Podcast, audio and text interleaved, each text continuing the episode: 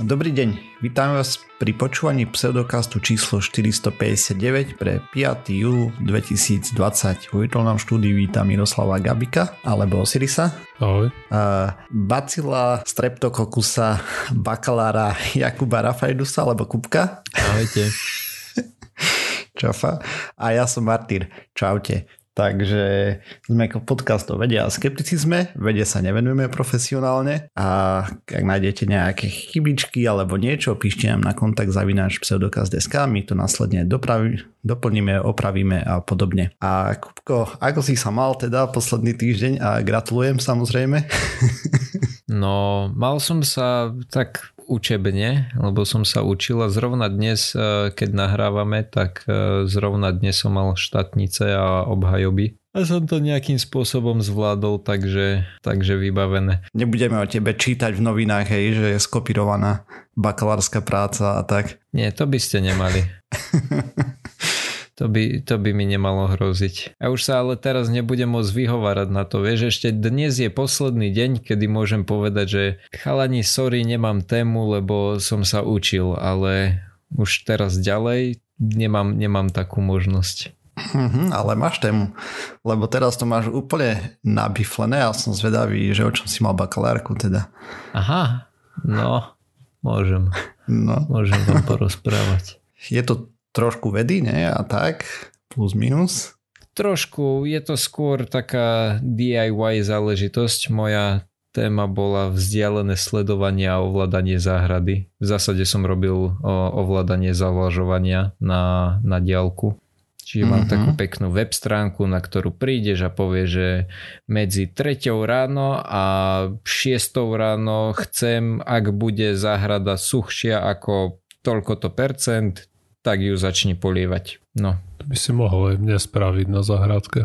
Vieš čo, no ja sa práve snažím, že aby to nebola iba čisto, že uh, akademická záležitosť, ale aby to aj reálne fungovalo. Takže uh, až mi prídu z Číny pekné plošaky, aby to pekne vyzeralo, aby to nebolo len, vieš, také tie kábliky na, na breadboarde, neviem ako sa to volá po slovensky, taký ten um, nie, ale vieme, čo myslíš. Nejaká doska, do ktorej sa tak pichajú kabliky a tým sa to spája. Ale keď mi prídu pekne z činy plošaky a bude to vyzerať k svetu, tak e, kľudne ti prídem vyexpedovať. A ja som myslel, že ty bývaš v paneláku, neviem prečo, ale tak som si to vždycky predstavoval. Bývam, ale máme prenajatú záhradku v záhradkárskej kolónii. Á, pekne. Za pár korún na rok si tam môžeš pestovať, čo chceš. Mhm. No ale keď to dokážeš, tak to naozaj smeknem klobúk, lebo tam nemám elektriku.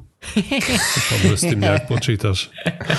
No senzor, uh, senzor mám na baterku, mám to pekne uh, vy, teraz už, už mi budú vypadávať dneska slova. Ako sa povie tak dobre prispôsobené? Uh, vytunené. Vymyslené, vy, vymajstrované, vykumštované. Nie, ono existuje na to nejaké špeciálne slovíčko, keď je niečo, niečo správne, správne prispôsobené. Vieš, že mi to žerie malo, malo energie, malo elektriky.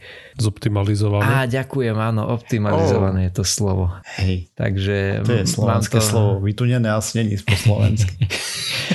mám to pekne zoptimalizované, že by to malo relatívne dlho vydržať na tie baterky ale to je len ten senzor. To znamená, že tá časť pripojená do internetu by musela, musela byť stále v elektrike.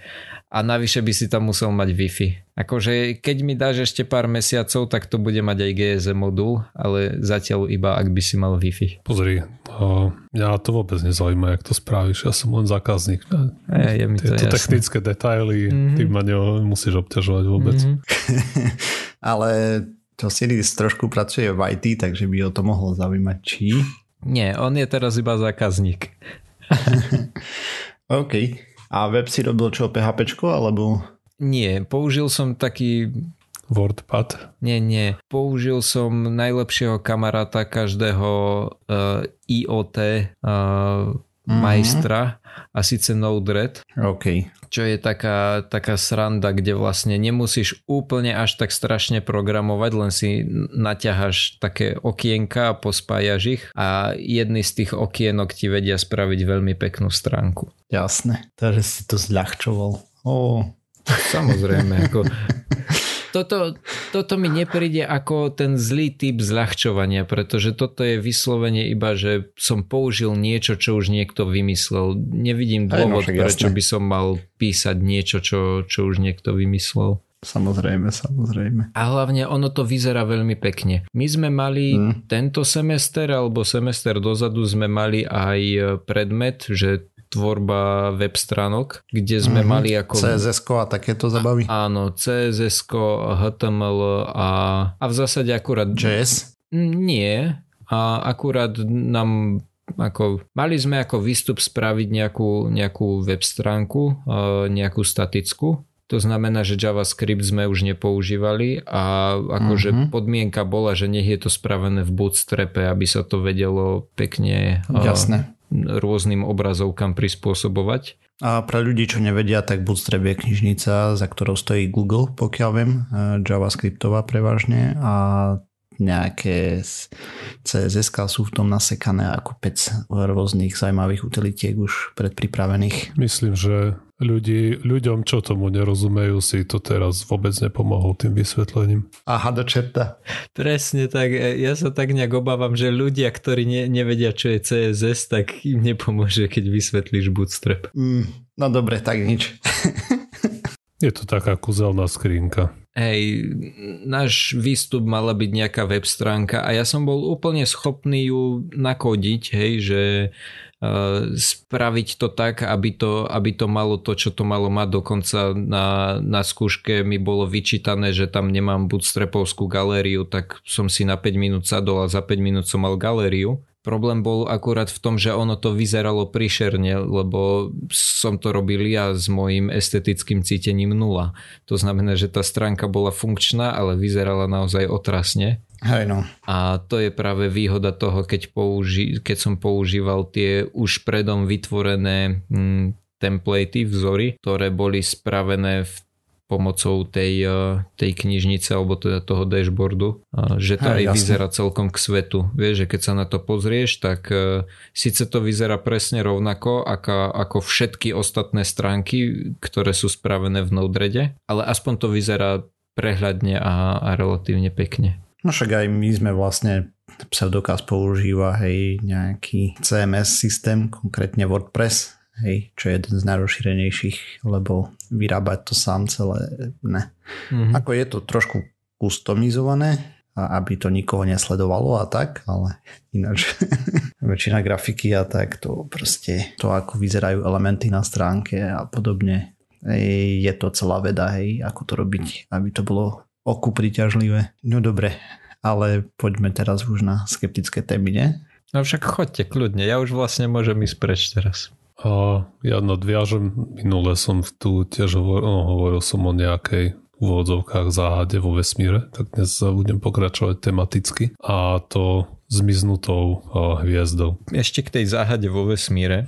No, Ja som počul o tom aj zo Skeptics Guide to the Universe sa, sa o tom rozprávali, aj mám taký pocit, že som niekde o tom čítal a tak ďalej. A skrátka z viacerých zdrojov, ale iba z, v jednom zdroji som eh, počul takú zaujímavú vec, že vedci sú si istí tým, čo sa stalo asi na 96% alebo koľko to oni uh, uviedli. Teda nepamätám si, že nakoľko to uviedli, ale skrátka, že, bo teda pointa je v tom, že ešte stále to môže byť aj iba chybné meranie, hej, alebo že to, čo namerali, nie je úplne pravda. Hej, že v zásade by si to vyžadovalo mať buď e, najťažšiu neutrónovú hviezdu, akú poznáme, alebo najľahšiu čiernu dieru, akú poznáme, alebo ešte by to mohla byť aj chyba merania. Uh-huh. Alebo by to mohlo byť niečo, čo nepoznáme. Mhm. Hej, len to bol taký zaujímavý pohľad, ktorý mi vôbec predtým ani nenapadol. Vieš, vždycky sa z každej strany, z ktorej som to počul, som počúval iba to, že mohlo by to byť toto, mohlo by to byť hento, ale iba e, z jedného zdroja som počul aj ten názor, že no ale oni si vlastne nie sú úplne 100% istí a že teda ten eh, margin, tá, tá eh, možnosť, že to, že to je chyba, nie je zase že úplne mizivá, takže ešte stále sa mohlo stať aj to. Mhm. OK. To to je len akože... Uh, mi to prišiel taký zaujímavý uhol pohľadu, na ktorý som si predtým nespom... alebo nie, že nespomenul, ale nenapadlo mi to vždy, keď som to počúval zo všetkých ostatných zdrojov. Aj, jasne o čom som chcel hovoriť dnes.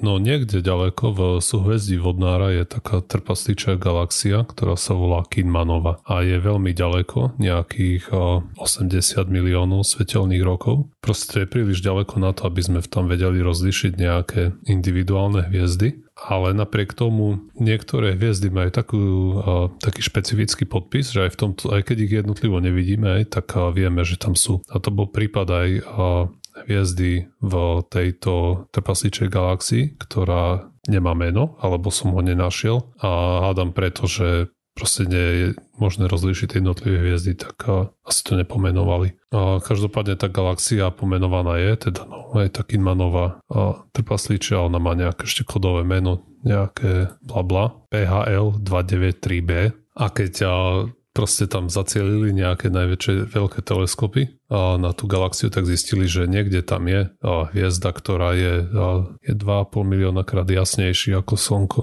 A pre tých obrovských hviezdach astronómovia vedia, že sa žiaria veľmi jasne a väčšinou, keď umierajú, tak vybuchnú na akože formu supernovy. No a medzi rokmi 2001 až 2011 niekoľko astronomických tímov sledovalo túto trpasličú galaxiu a pozorovania naznačovali, že táto hviezda, tá, tento superobor, že už sa blíži ku koncu svojho životného cyklu, že sem tam si odgrkne a vyhodí do okolia nejakú hmotu. Práve teraz minulý rok jeden tým chcel opäť eh, sa zamerať na túto hviezdu. A v roku 2019 tam teda namierili ten ESO VLT, to je European Southern Observatory, čiže Európske južné observatórium a to VLT je teda Very Large Telescope, že veľmi veľký teleskop.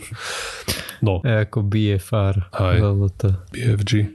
Okay. A, takže minulý rok tam zacielili toto zariadenie a keď sa hotovali, že zanalizujú tie výsledky a zistia, kde sa tá hviezda nachádza, tak prekvapeniu všetkých zistili, že ten podpis tej hviezdy tam už nie je. Proste bez stopy to zmizlo. Toto potom preverovali a uvádza sa v článku, že potom ešte analyzovali nejaké staršie data získané pomocou prístrojov X-Shooter a UVES, ktoré boli buď ktoré pracovali buď s tými teleskopmi VLT a takisto ešte tam vstupovalo nejaké observatórium pan, Paranal v čilskej pušti Atakama. A proste zistili, že, že to tam nie je a teraz čím by to mohlo byť spôsobené. A žiadne nejaké divoké špekulácie som pravdu povedať nečítal ale autori tejto štúdie, ktorí to pôvodne teda chceli skúmať, tak oni vydali štúdiu, že tá hviezda tam už nie je a do mne a vlastne napísali dve nejaké hypotézy, čo by to mohlo byť. A prvá je to, že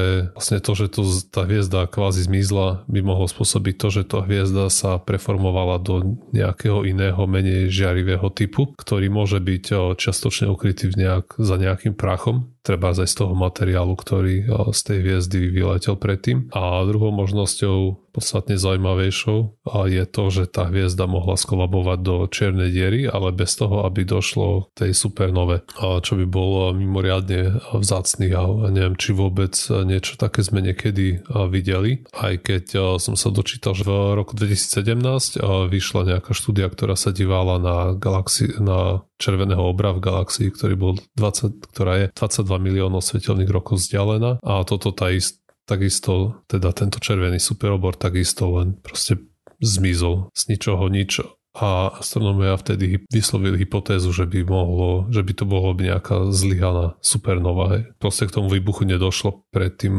kolapsom ako zvyčajne. A už iba úplný záver je to, že samozrejme bude ešte dochádzať k ďalšiemu výskumu. Vlastne spoliehajú sa na to, že v roku 2025 by mal začať fungovať v tom ESO observatóriu druhý, ďalší teleskop ELOT, Extremely Large Telescope, to je extrémne veľký teleskop a ten by mal začať pracovať v roku 2025 a dúfajú, že ten bude schopný rozlíšiť aj jednotlivé hviezdy medzi inými aj v tej Kidmanovej trpasličej galaxii, takže možno potom sa podarí rozlúsknuť túto záhadu, čo sa nám stalo. Uh-huh. Len tak mimochodom ten modrý Supergiant, za predpokladu, že to bolo to, tak má 20 násobnú hmotnosť slnka iba a červený Supergiant by mal niekde až do 40 mať, sa to tam prelíva tak trošku. 60 tisíc. Zaujímavé. Si to vie niekto predstaviť? Si to predstavte teraz, akože u nás, že by to bolo namiesto slniečka, hej, aký by sme boli pekne vypečení. 60 tisíc násobná energia. Mm. Myslím, že to by nezostalo nič. By rozstavilo ešte aj skaly. No, ale zase na druhej strane uh, fotovoltaika by konečne mala zmysel. Asi tiež, nie, by sa rozstavila tiež. A fotovoltaika má zmysel už aj teraz, nie? Asi áno. To by si nemusel sa s tým obťažovať už s nejakými svetelnými hlúpostiami. Mm-hmm. Si proste dal eh, na ulicu nejakú bandásku s vodou, by ti to zovrelo a hneď by si mal páru. Vybavené. Easy. Easy, hey, no. Odvratená strana mesiaca by sa stala obľúbenou dovolenkovou destináciou. As, Alebo asi jedinou je. možnou destináciou. Alebo... Ale to by si nepomohlo, jedine, že by si to mal na zemi, ten zdroj. Ale ja tak nejak rátam s tým, že by sme sa ako ľudia tým pádom nejak prispôsobili. Mm. Alebo by sme žili iba v jaskyniach. By sme fungovali ako bytosti, ja neviem, z tekutého kremiku alebo niečoho takého, aj keď nie to, to by sa odparilo podľa mňa pri tých teplotách, takže ani neviem, čo by si udržalo tekutý stav pri takýchto energiách. Mm, to vie. A hlavne, hlavne si vezmi, ako zle by sa nám spalo, aj keď vlastne nie.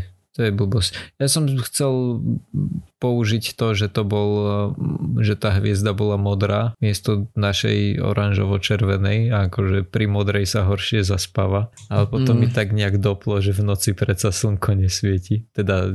Nemalo by. Nie je ho vidno.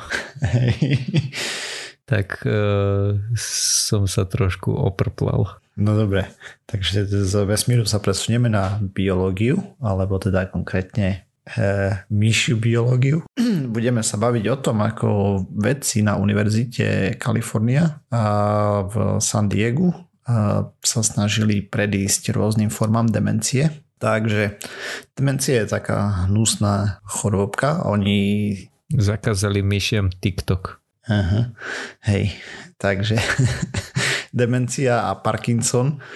Parkinson je mimochodom tiež istou formou demencie a vzniká pôsobením poškodením neurónov a ich následným odumretím. Vedci sa snažia nájsť liečbu na odchorenie, obzvlášť na Parkinsona a tá snaha je už trvá niekoľko dekád s tým, že stále sme sa snažili chrániť neuróny pred poškodením alebo obnoviť stratené neuróny, čo doteraz nebolo možné. Avšak sa spravil jeden maličký pokrok, alebo teda veľký, ako sa na to pozrieme. Vedci upravili jeden gen a zistili, že robí zázraky. Takže Najprv samozrejme testy boli robené v Petriho miske, upravili genetický kód neuronálnych mozgových buniek, tzv. astrocitov, alebo teda astrocity sú to. A tie bunky majú tvar hviezdy a podporujú komunikáciu v mozgu a zároveň produkujú proteín PTB a ten zabezpečí, že astrocity sa netransformujú na neuróny. Na to prišli počas toho ich skúmania v tej Petriho miske. No a keď tam nasúkali nejakú umelo vytvorenú DNA, a tak stopli produkciu PTB astrocity sa začali masovo transformovať na neuróny. Normálne proste zmena typu hej, e, bunky, normálka. A vyzerá to tak, že jediný potrebný signál na zmenu astrocitov na neurón je práve e, to PTBčko, hej. Takže z in vitro sa presunuli do in vivo, a teda konkrétne do myši. Tým pádom to je ďalší krok vlastne v štúdii, hej, niečo nám funguje v skúmavke, tak to vyskúšame na nejakom živočíchu, e, prevažne nie na ľuďoch, aj keď sú aj veci, ktorí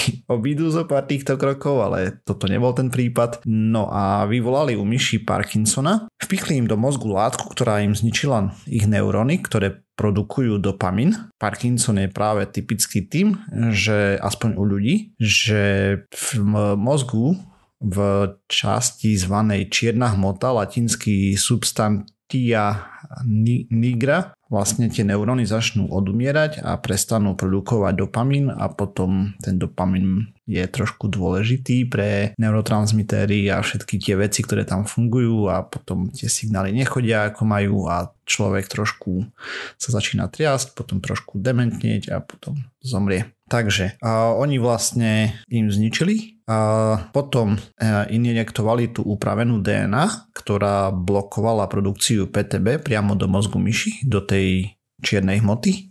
U myši sa tie astrocity v zasiahnutej oblasti začali meniť na nové neuróny a automaticky začali produkovať dopamin. A po 12 týždňov tejto liečby sa hladiny dopaminu vrátili do normálu a myši úplne boli zbavené príznakov Parkinsona, napríklad tej typickej triažky. Aj keď neviem, ako vyzerá myši triažka Parkinsona, video som nenašiel, možno kebyže som hľadal dostatočne. Popravde som ani nehľadal, takže mi to nenapadlo.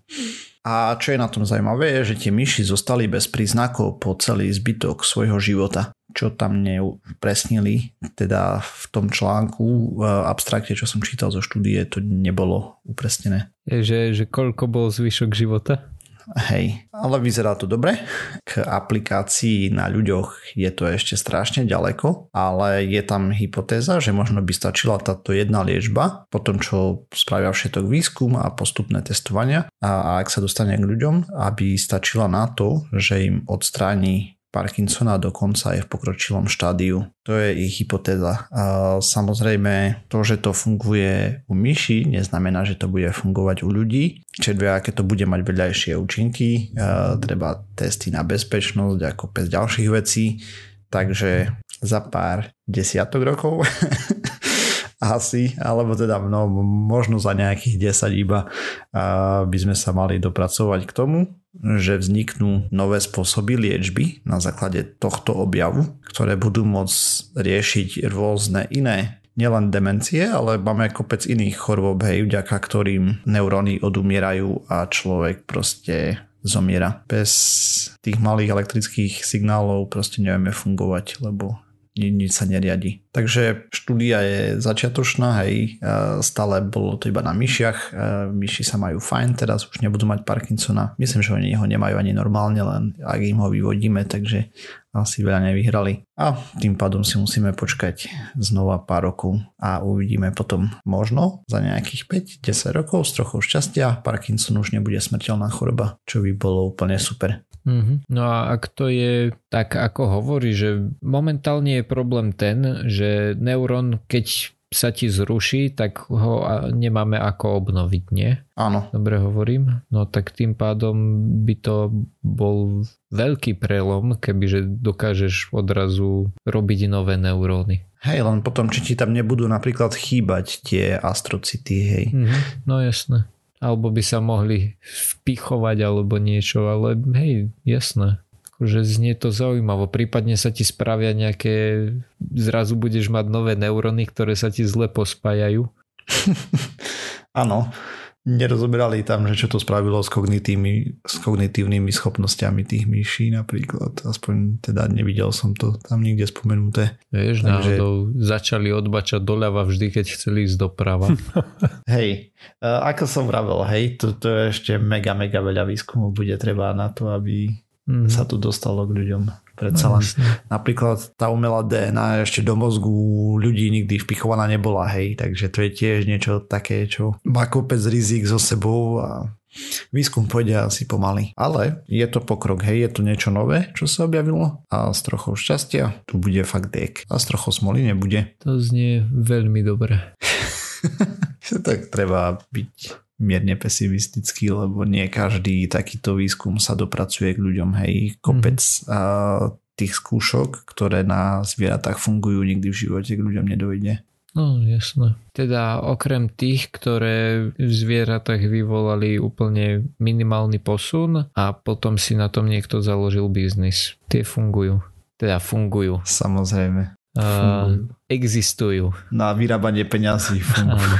Áno, áno, áno. K korone by sme sa mohli troši linku vrátiť, ale to není žiadna rigorózna štúdia, avšak boli nejaké výsledky z Ameriky, kde vieme, že dopadli veľmi zle a ešte stále sú na tom zle a ešte dlho budú, ale pozerali sa na to, ako, aký vplyv má nosenie masiek a tie opatrenia, ktoré nariadili, hej. A porovnávali štáty, ktoré ich nemajú nariadené versus tie, ktoré to majú povinne. A rozdiel bol taký, že tie, ktoré to majú povinne nariadené, nosenie masiek a social distancing a všetky tieto zabavy, ktoré sme mali aj tu, tak mali minus 25% prípadov a tie, ktoré mali to voľné, tak mali plus 84% prípadov. Avšak tu treba zdôrazniť, nebola to nejaká mega rigorózna štúdia a podobne a napríklad nie som si istý, či to ošetrili na to, že tie štáty, ktoré mali tie striktnejšie opatrenia mali tú koronu skôr a tým pádom je to už na klesajúcom trende a tak, že či tam nebolo nejaké takéto skreslenie. A v dobe nahrávania to ešte nebola k tomuto